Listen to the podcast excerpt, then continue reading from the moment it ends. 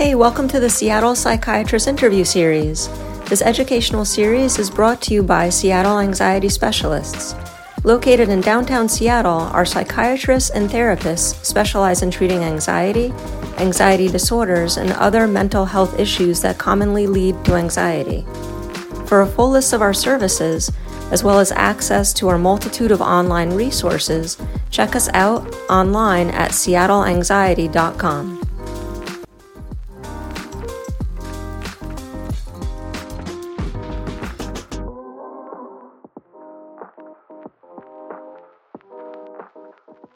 Welcome to this installment of the Seattle Psychiatrist Interview Series. I'm Maya Hsu, and I'm a research intern here at S A S. Today, I'm joined by Kenneth R. Rosen, who is an award-winning journalist. His book, Troubled: The Failed Promise of America's Behavioral Treatment Programs, was an instant number one bestseller on Amazon, a New York Times Editor's Choice, and one of Newsweek's most highly anticipated books of twenty twenty-one. His personal experience with the tough love industry and how it often fails the young adults of this country. He's also been featured on N P R, The Sun Magazine, and the Very Bad Therapy podcast, which is how I found him. Ken, would you like to introduce yourself and maybe start off by talking a bit about your own experience with wilderness therapy? Maya, thanks so much for the opportunity and for reaching out. Um, I think this is great. Um, uh, my experience with therapy started back when I was sixteen after, after a few years of individual one-on-one therapy and uh, outpatient treatment programs that didn't work for me. I was taken in the middle of the night by two transporters to a wilderness therapy program in upstate New York. Um, over the course of the, the next two hundred eighty-eight days, I would um, stay two stints in wilderness um, in upstate New York, while also being shuttled between a therapeutic boarding school in Massachusetts and a um, residential treatment center vis-a-vis ranch in uh, southern Utah. So my tackling of Troubled, which was a, a product of journalistic endeavoring, as well as a personal unearthing of my own uh, past issues and, and time spent at these programs, was an attempt to understand what had happened to me back then and what had happened to me in the years that followed those programs and that that type of treatment. So while wilderness is discussed in Troubled, I also follow four students who went through residential treatment centers, therapeutic boarding schools, and then into their adult lives thereafter. Great. And for our listeners who are unfamiliar, can you define and distinguish wilderness therapy versus a residential boarding school and versus a therapeutic treatment center? Wilderness therapy is often sometimes um, uh, called adventure therapy or outdoors therapy. Um, and I think it's a misnomer because it leads people to believe that it's something that it's not.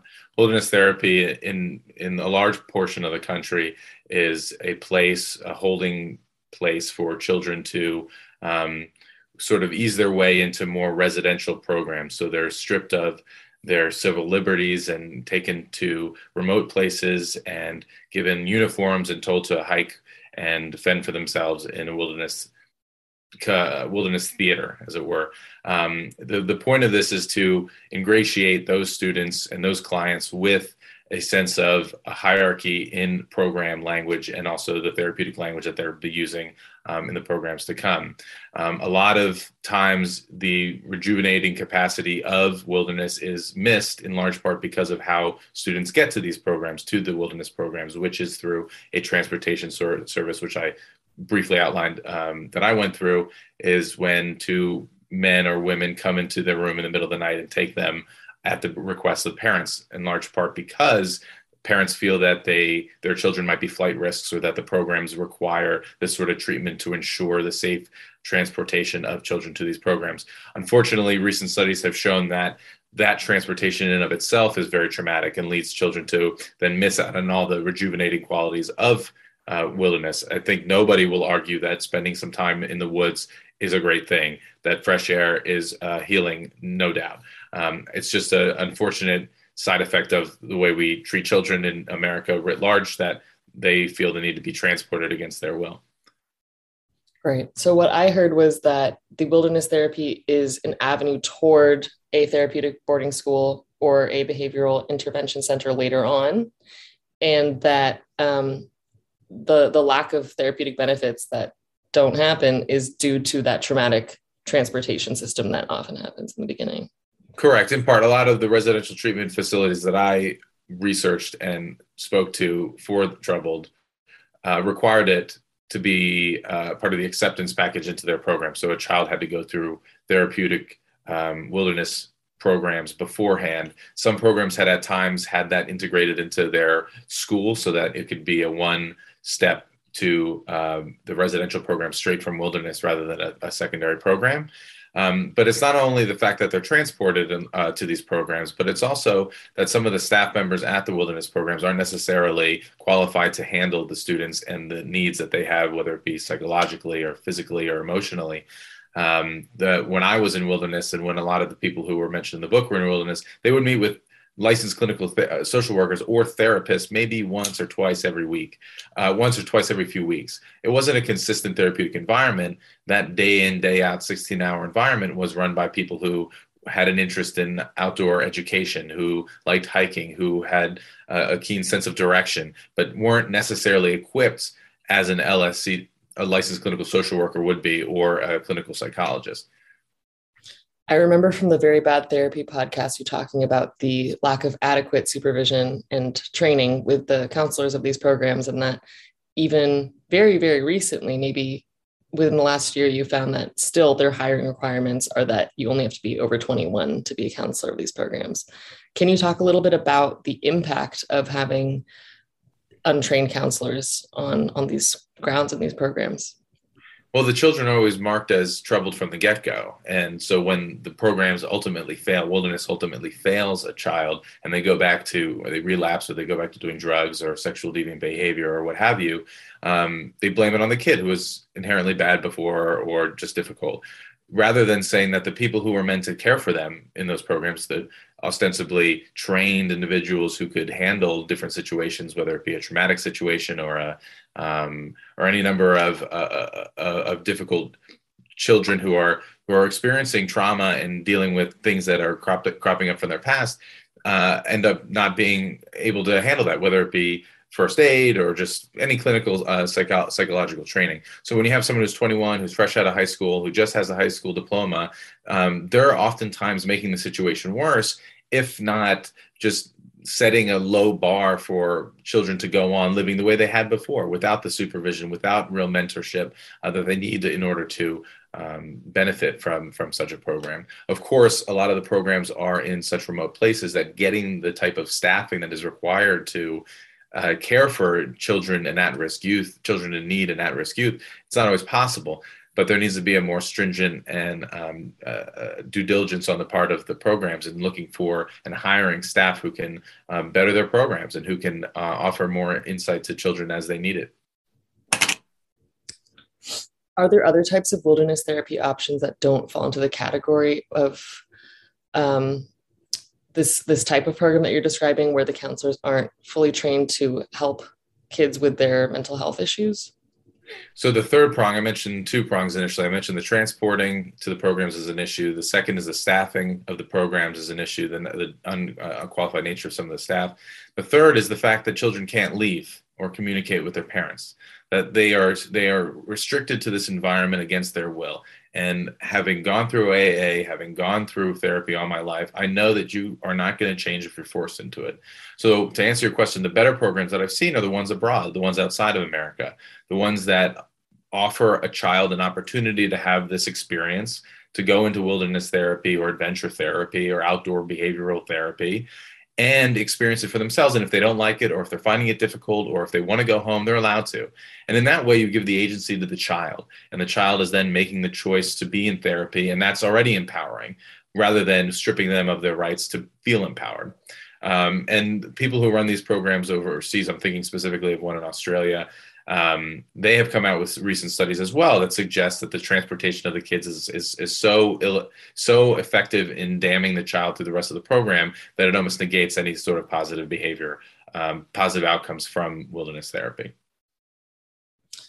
I'm still I'm so curious. Um, is this the case for the majority of programs in the U S? All programs in the U S? Are there some that you've heard of over the years, like private companies that run Um, more modern, more updated versions of these programs with m- maybe not that kind of transportation process? I, th- I think this gets to one of your next questions, um, is that after I published the book, I did receive a lot of letters and notes and emails from people who run smaller programs for uh, disadvantaged youth, for um, um, uh, neurodiverse children, um, all different types of smaller programs, who said that this isn't me, that my program is not like the ones you described. And I heard them, and I still hear them. The issue is, is that in the course of reporting Troubled and interviewing more than one hundred former staff and parents and people who went to these programs, the majority of the time, people were sent to the programs that I've described, that were that required transportation, that stripped children of their right to feel unique and heard and cared for, um, and then sent them on to several other programs without ever giving them the true treatment that they need. And I've never disputed the fact that a lot of the children, including myself, needed some sort of help or treatment. Um, I wouldn't have written the book if I felt that there was a minority of programs that were doing this, that this, that these were programs that were just the odd person, odd program out. These are the majority of programs that I came across, privately funded, even some who received medic, uh, federal funding. Um, so there are programs that are doing good, but that's, that's, I don't, I'm not, I'm not as a journalist here to say, congratulations, you deserve a profile and an award. I'm here to say there's a problem with the majority of the programs that are operating in this realm, and they need to be looked at and adjusted. Sure. Something else that stuck out to me from the Very Bad Therapy podcast was how you talked about how students or the kids who were sent to these programs were extremely motivated to alter their behavior so that they could go home, and that the problem, the problem behavior would stop for in the short term so that they wouldn't be sent back. Can you talk more about that and maybe any other misconceptions about how therapeutic or effective wilderness therapy is? The identified patient has always been in this privately funded troubled teen industry, wilderness therapy included. The identified patient is the child. And time and again, I found that the identified patient should be the family, the parents, who inevitably have not changed by the time the, the child comes home.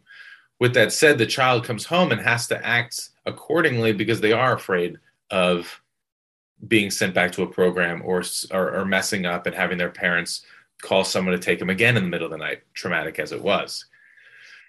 What the industry, including the Outdoor Behavioral Health Council and all these other people who are industry leaders and, and uh, publish their own um, um, industry-funded studies will tell you, is that all of the evidence shows that after six months at these programs, children do better, that they're no longer doing drugs, that they're getting better grades, six months, twelve months. What they don't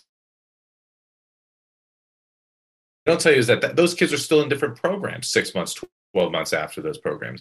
So the attrition rate after leave program in reality two years down the line is a lot different than what the studies are showing. They're not doing quantitative studies of these children once they graduate and go off to college or go off to their first job or go off to an internship and see how they fare there. They just see how they fare within this realm of programs, which we talked about a little earlier, wilderness to residential to maybe a lockdown if it's if it's necessary, or back to a therapeutic boarding school as they roll back the need for, for the on-hand, um, uh, hands-on treatment. Um, so that's, I think, one of the misconceptions is that one is beneficial but for the need of the other programs that come later. It's not that wilderness therapy has ever proven well enough, because children don't often stay only in wilderness. They don't often go home after wilderness. They often go somewhere else. Are there cases where children go home after wilderness? Of course, but they are among the minority. So what kind of programs or interventions do you think would be helpful to replace wilderness therapy, or in any case supplement? I'm not saying anything should be replaced, and I've long given up on suggesting the crumbling of the entire um, industry. I think that if American-based wilderness therapy took a play out of the books of foreign wilderness programs, allowing the children more leniency and latitude, um, working with the parents more directly, Um, shortening the time frame away from their their discourse community and their friends and the people who they'll have to go back and integrate with later, rather than stripping them of any way of of connecting with their peers. I think those are positive ways of changing. Of course, there's a litany of reasons why they won't do that, several of which I couldn't even tell you myself because I don't run a program. But I think that there needs to be a concerted focus on the family first and foremost. And with that, secondarily, comes this idea of intensive outpatient and group therapy within the community that a child is in. Um, to then expect them after two years away to go back and function in a society that isn't based on a hierarchy of levels and, and treatment scoring um, is, is, is beyond irreconcilable. So these local pro- these local treatment programs, these options for um, in-school programming um, should be developed further. And of course, there are state-level, state-funded options where there are checks and balances, and there are uh, people who are looking into the programs to making sure there aren't abuses. Um, these things are available. I just think a lot of times, and this goes back to your question about um, some of the Um, some of the misconceptions, is that parents feel that they don't have any other choice when they meet with an ed consultant who says wilderness therapy is great. Um, they feel that they've run run the course of every other treatment. It's just not the case. And as states become more aware of what's happening in some of these privately funded programs, um, I think that there will be concerted effort to bolster the cap- capabilities of community-based treatment. I've got quite a bit of background noise right now. I don't know if you can hear it. Um, but hope, can you still hear me? Yeah. Okay, great. Um, well, you touched on what in this industry needs to change to serve its clientele, which would be more autonomy, um, kind of just the overhaul of the current policies and just some major renovation of structure. Um, is there anything else that, that you would change that you might not have mentioned to, to make these programs beneficial for its clientele? I, I just really want to reiterate the notion that parents should be brought in a lot earlier. There's um, programs that offer therapeutic lessons for parents on the side so they can track along with their children in their treatment program um, and their treatment plan for the child, but it's just not as intensive. It's just, they're not just receiving the same sort of attention that the children are. So there's a dissonance between the therapy that the children is getting and the therapy the child is getting and the, excuse me, and the therapy that the parents need to get. Um, I just often find, I often found that the parents really did have a lot of issues that were going on and, and inadvertently put those onto the children so that the safe environment at home, that environment that gives rise to really obedient and, and caring and empathetic children, was long dismantled. Um, and rebuilding that is very difficult. So going very, very, very far back, having that open discourse with your child and and, and focusing the efforts in-house, I think um, will yield better results in the end. But again, um, I always preface that I'm a new father and I have very young children myself, so I'll learn as I go as well. Yeah, I, I do agree that a more systemic, holistic approach would probably be the way to actually resolve some of these deeper issues that are the root of the problematic behaviors.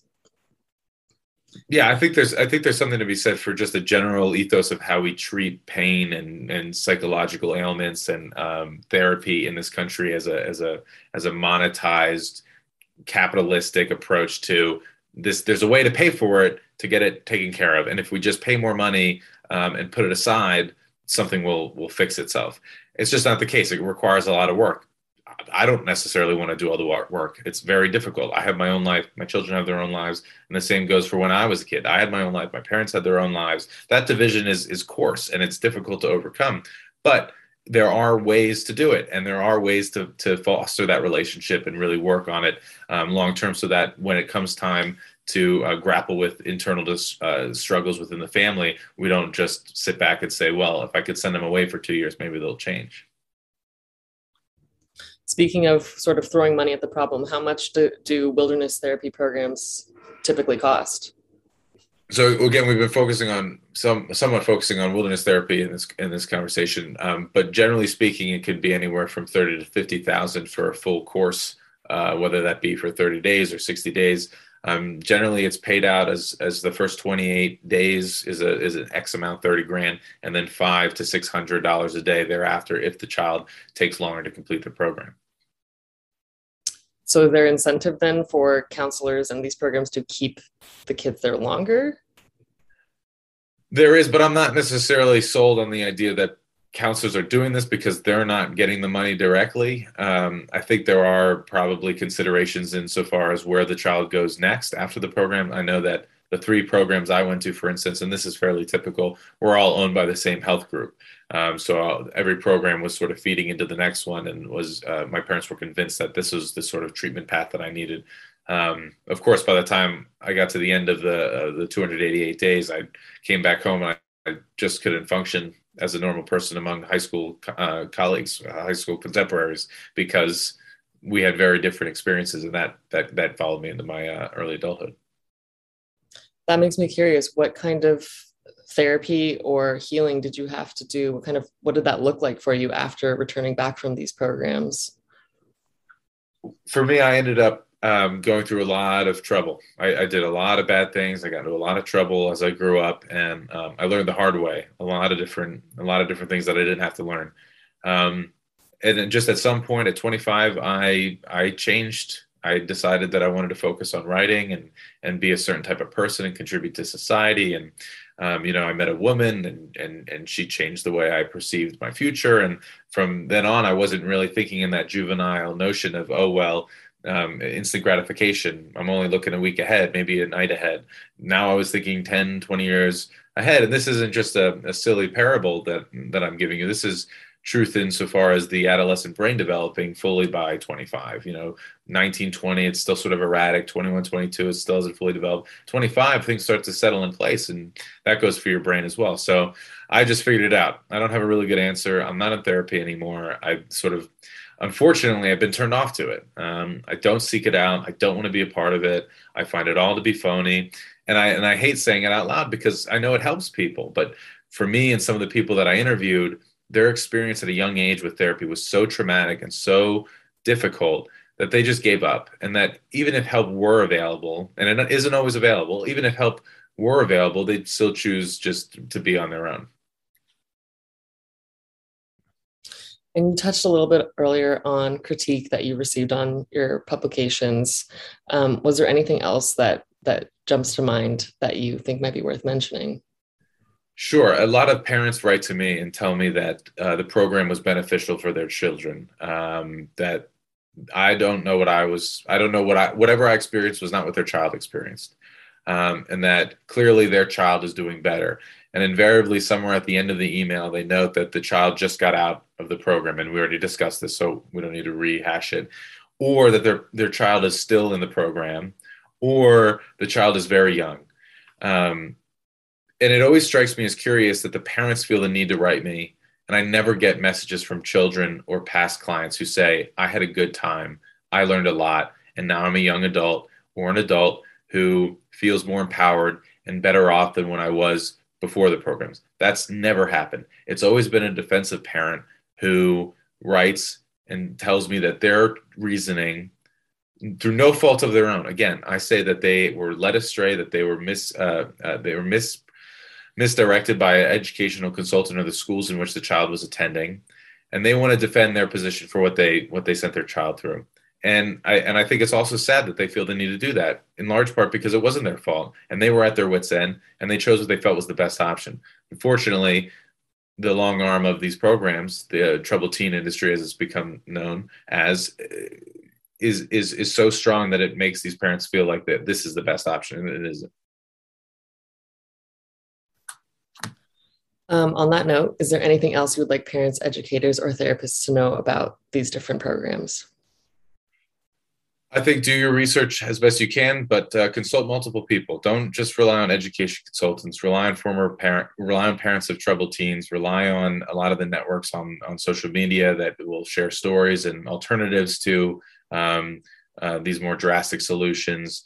And really just at the end of the day, it's about communication and setting yourself aside and uh, listening to the child. I think the biggest mistake that was made on, to me, the biggest mistake that people made while addressing me and talking to me as a teen and a young adult was trying to liken their experience to my own. And I find that the most aggravating tactic that therapists and um, social workers use because they don't know. My son is two years, two and a half years old, and what he's going through right now, pandemic aside, is so inconceivable. And when he's ten and I'm still thirty, forty years older than him, I won't understand what he's going through.